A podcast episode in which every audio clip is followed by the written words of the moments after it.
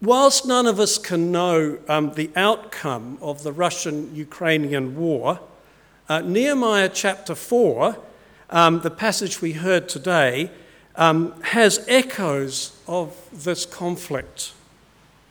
After the attack and annexation of Crimea in 2014, you might remember the Russians attacked and took uh, Crimea in 34 days. I think they were expecting on, on February the 24th last year for a very quick war where they would win. They called it a special military operation. But now, almost a year later, the Ukrainians have held fast and they've even fought back, regaining some of the territory um, under their inspirational leader, Vladimir Zelensky, who has called the Ukrainian people not to be frightened of the Russians, to unite and to fight for their nation and for their cause. The Ukrainian crisis has in many ways been a battle of leadership where Zelensky has held fast to a vision um, of a free and independent Ukraine. That's what he's holding fast to. And his leadership has been incredibly inspiring. And he's managed to gain quite a lot of support, as you know, from overseas and so on and so forth. And it does show you the impact that a leader can have in a time of crisis. In fact, Time magazine voted him the personality of the, in the year last year. And on his recent trip to America, he was awarded the Liberty Medal by the US uh, National Constitution Center for, quote, his heroic defense of liberty in the face of Russian tyranny. Now, I'm not certainly um, glorifying war, but when we think of Nehemiah 4, we're thinking of a battle and defending a vision and so on and so forth. So, as we carry on our series in Nehemiah today, we are re- refocusing on our vision as a church and our vision as the church is to be a flourishing Christian community as we engage with our mission, which is to connect people to God and to one another. Howard has spoken about the reality of declining numbers um, and the increasing average age of our faith community as some have left and some and many have passed to glory. This, of course, has got ramifications on resourcing ministry. Um, but there are also signs of great encouragement. As new people have come, and uh, Vicky and her family have come and st- uh, ignited our worship again here at Central. And there have been others, um, Neil and Carla Ryan, I think of down at um, Hope uh, Onerahi, who have reinvigorating the worship down there. And that's great. Uh, we've also baptized um, six adults in three years, which apparently, according to the Presbyterian Church, is a bit of a record. Hmm. um, anyway, um, we've also um, got the emerging inner city mission, um, the, the, the, chaplaincy, uh, where Elaine Holwell is leading the charge on the inner city chaplaincy and the court chaplaincy, and people are getting on board with that. And of course, Adrian Whale is looking at um, a review of the possibility of a central city mission. Um, we have the beginnings of a Sunday school, and in fact, it's very interesting. Um, I got an email this last week about a couple who want to baptize their child, and they said, and then we would want to bring her to the Sunday school. So, have we got a Sunday school to bring people to? And of course, um, later this year, we're going to be running a, an alpha course down in a cafe in the center of town, um, trying to connect people to God and to one another. These are all exciting new opportunities. Now, Nehemiah is a book that details how a God given vision was put into reality through a godly leader who was willing to take risks and who called God's people to action despite opposition. Nehemiah was a man of unswerving faith, prayer, and action. In fact, a couple who commentated on this passage, uh, Donna and Thomas uh, Petter, uh, called Nehemiah 4 Zion Fights Back, a play on the Star Wars uh, movie. So, following uh, Zerubbabel and Ezra coming back, and the temple was rebuilt, starting to be rebuilt, uh, Nehemiah heard this call of God to go back to the city, and God put a plan in his heart. And he got permission from the king, Artaxerxes. And Artaxerxes said, Go with my blessing, but when are you coming back? He was obviously a highly respected leader. So let's look at chapter 4 very quickly. Uh, in verses 1 to 3, 7 and 8, and uh, 10 to 12, we note that there's terrific opposition to the call to rebuild the walls of Jerusalem. Opposition is immediately aroused by some local Samaritans, particularly to the north. Um, and we hear that Sanballat and Tobiah, and a little later some Arabs and Ammonites and Ashdodites, they start to rise up in anger against Nehemiah rebuilding the wall. Their response is to mock Nehemiah. Ha ha! You think you can rebuild the wall? Even if a fox tripped over your wall, it would fall down. He wasn't very confident. They weren't very confident at all. They were teasing them. And a little bit later, we hear that the opposition makes serious plans to attack because we hear in this passage that half the wall is completed. And this really rouses the anger. And then what happens, of course, is they start talking to some of the Jews living around Jerusalem. Um, some of the enemies start talking to them and sowing seeds of doubt and fear. And so we hear about this tribe called Judah. And Judah starts to spread fear amongst the Jews. The spreading of fear. The rot seems to be setting in. How is Nehemiah going to deal with this? People are losing sight of the vision. They're tired. They're losing sight of the vision. So, first of all, his responses are first of all, he prays. In verse 4 and 5, he appeals to God. You know, we just sung that song. God is an awesome God, He's to be feared. And Nehemiah says, um, You've brought me on this mission, God. You've showed me what to do. Don't let these people oppose me because if they are, they're opposing you. That's confidence in prayer. And he says to them, just like we were carried off into exile, send some armies in here to carry them off into exile. They're opposing you. Then in verse 9, we see him not only praying himself, but he starts to gather the people to pray together. Corporate prayer. You know, a lot of people in the church say, oh, I'm all right, I'll just pray at home in my room. But there's something happens when people come together to pray. And he, um, corporate prayer happens, and this seems to energize them.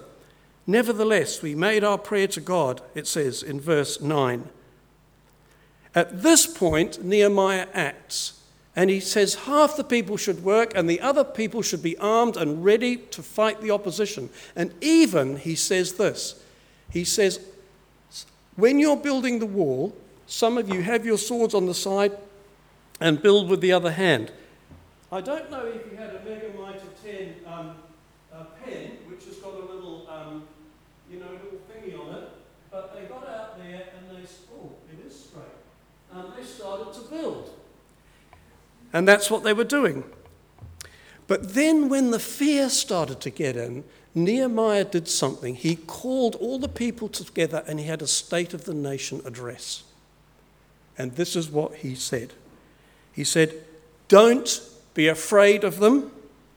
Remember the Lord, who is great and awesome, and fight for your brothers, your sons, your daughters, your wives, and your houses.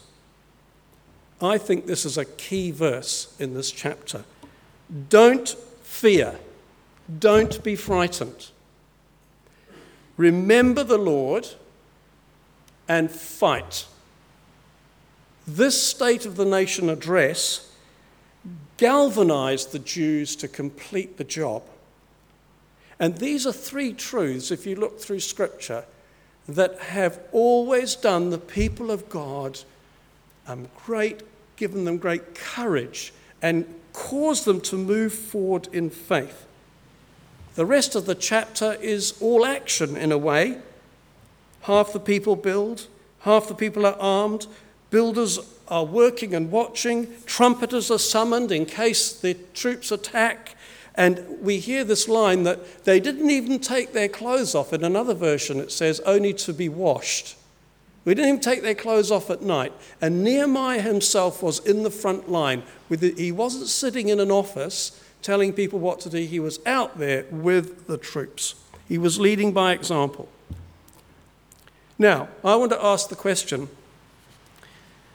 what can we learn from this passage today for us sitting here in Whangarei?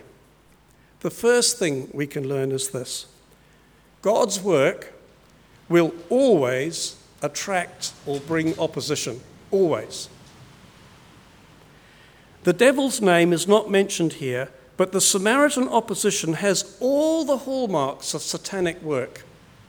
Satan will always oppose God's work. It's actually his job description. The word Satan means accuser or adversary. Just as God's works, just as God works through people to bring his kingdom to earth, so Satan works through people to destroy what God wants to build. Satan does it through threats, through spreading gossip and rumors, through mocking, through telling lies, and through discrediting the work of God. Oh, no, you never fulfill that vision. It's far too big. No, you can't do that. That's how Satan works. Now, Jesus Christ experienced this himself. Firstly, at his birth, Satan worked through Herod to try and kill him. And the result was he managed to escape, as you know, and lots of little boys under the age of two were slaughtered in Bethlehem. That is Satan's work. When Jesus was baptized, when he came into his ministry, the very first thing that happened was, it says, he was led into the wilderness to be tested. We will always have opposition. And finally, one day he was talking to Peter and he said, Peter, who do you think I am? He said, You're the Christ, the Son of the living God. And he said this I will build my church, and the gates of hell will not prevail against it. Jesus recognized that there's a battle to build God's kingdom, to build the church. There's a battle.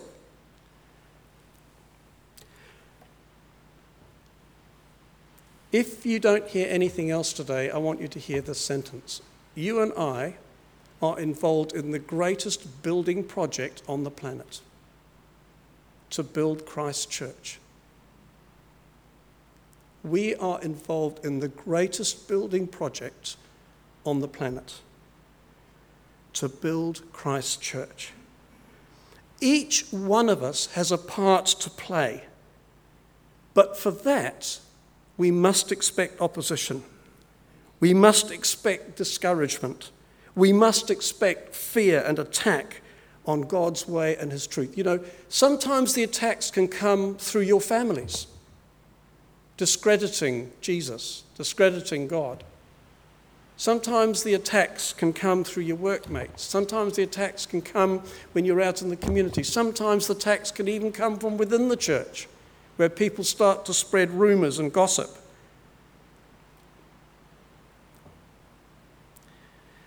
Somebody once said to me, I remember when I came into ministry, a chap called John Minns, the Reverend John Minns, um, and he said to me, Lorne, one of the things about the church you need to understand is that sometimes there's too much of the world in the church and not enough of the church in the world. And I've thought about that.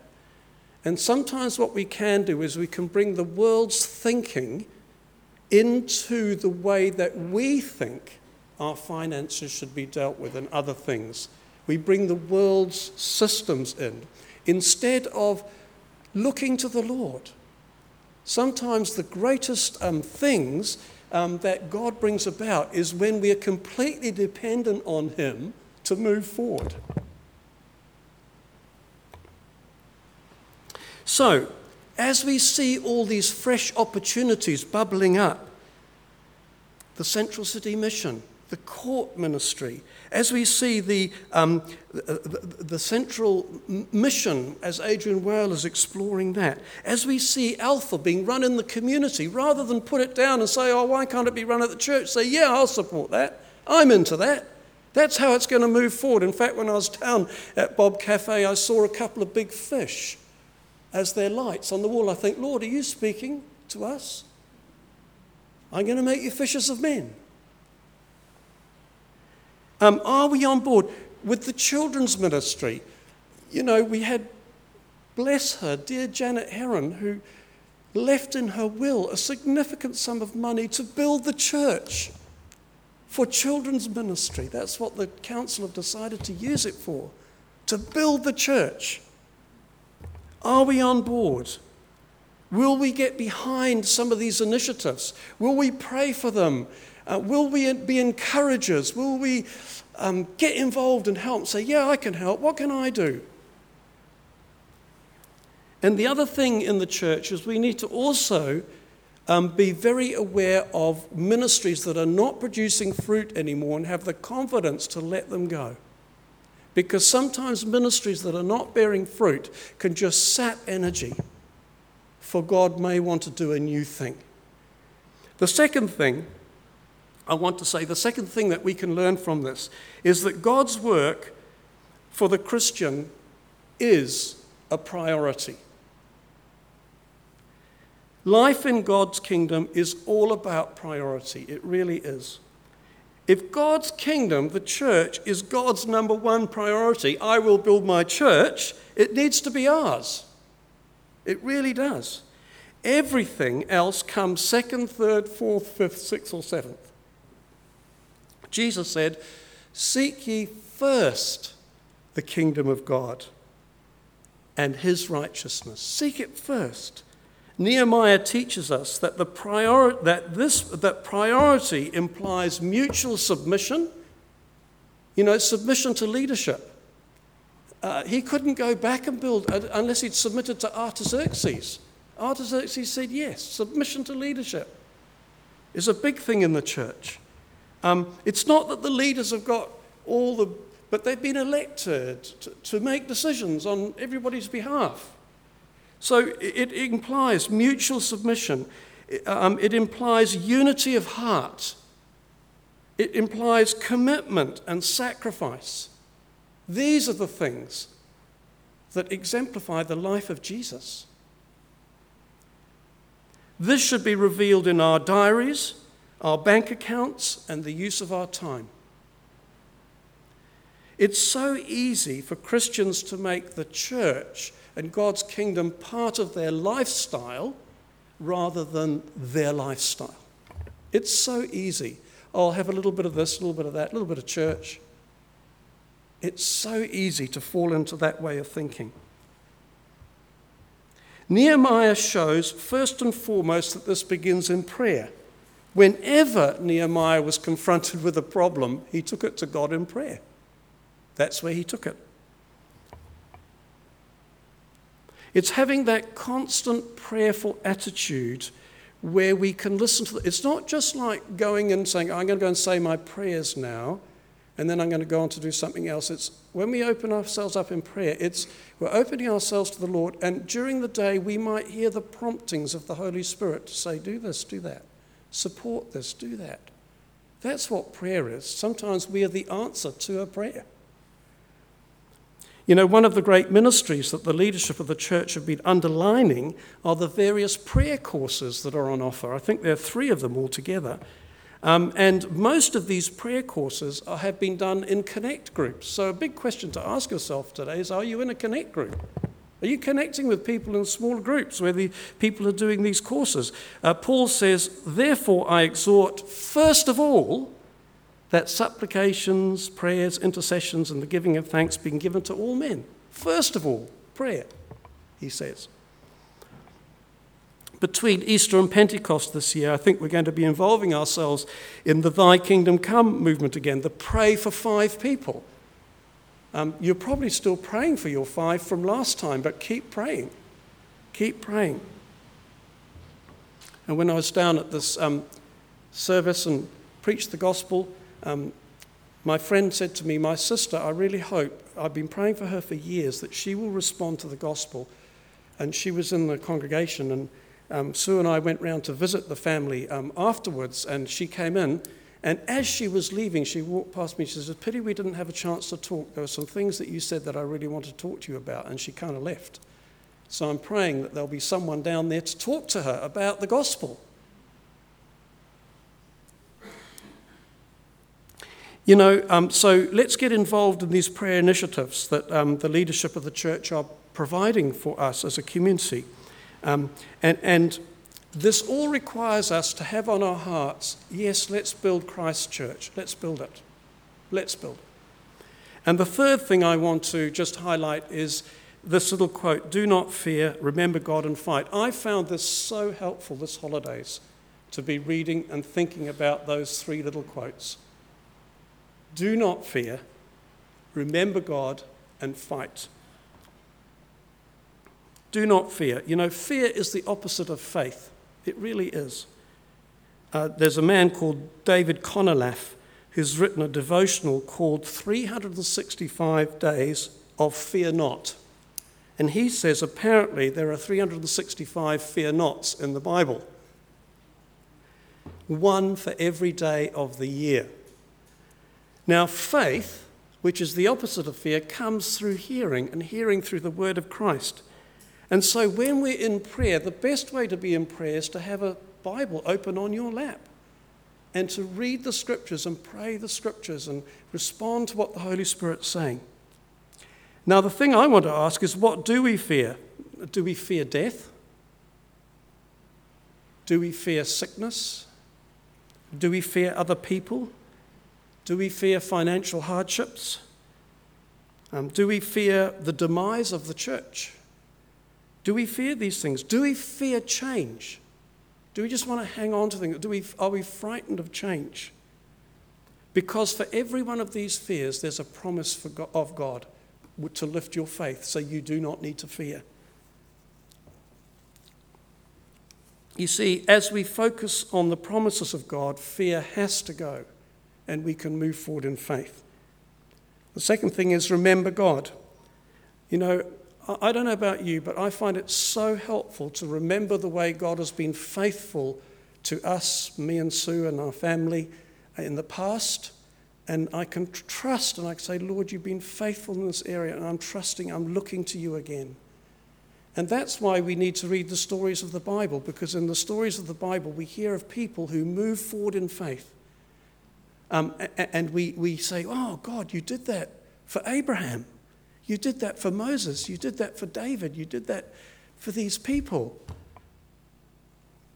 And no, notice what Nehemiah says. He says, if we remember God and we put him first, he says in verse 20, he will fight for us. He will, because he's our loving Father. And the final thing is fight. Raymond Brown says this about prayer. He says, Prayer is not a convenient device for removing life's problems, but a loving God's provision for coping with them. That beautiful verse I was thinking about this morning as I scribbled this down. Those who wait upon the Lord will renew their strength. They will rise up on wings like eagles. They will not grow weary or faint. So we are called to fight, and as we prayerfully respond, we are called to act, not just to sit back and let God do it all, because that's not the way it works. Nehemiah rallied the troops, and the troops got active and they completed that wall. And so can we complete God's vision. We can be part of God's vision in this place at this time. And I want to ask you at the end See, all of us are called, every single one of us. We're called as members of Hope Whangarei, the Hope Whangarei community of faith, to work to see us become a flourishing Christian community, to see us connect people with God and with one another. And I want to ask you today are you really behind this? Are you in for this? Are you behind this vision? Will you get involved? Let's pray.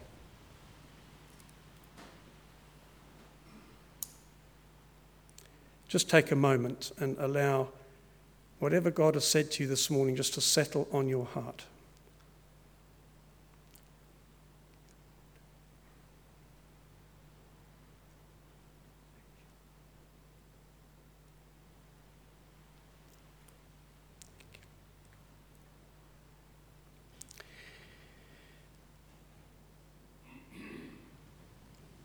Lord. Um, give us faith, give us strength, um, give us a will, O Lord, to be in this together. Help us, Lord, to build your church, which is your undying passion, O Lord. In Jesus' name, Amen.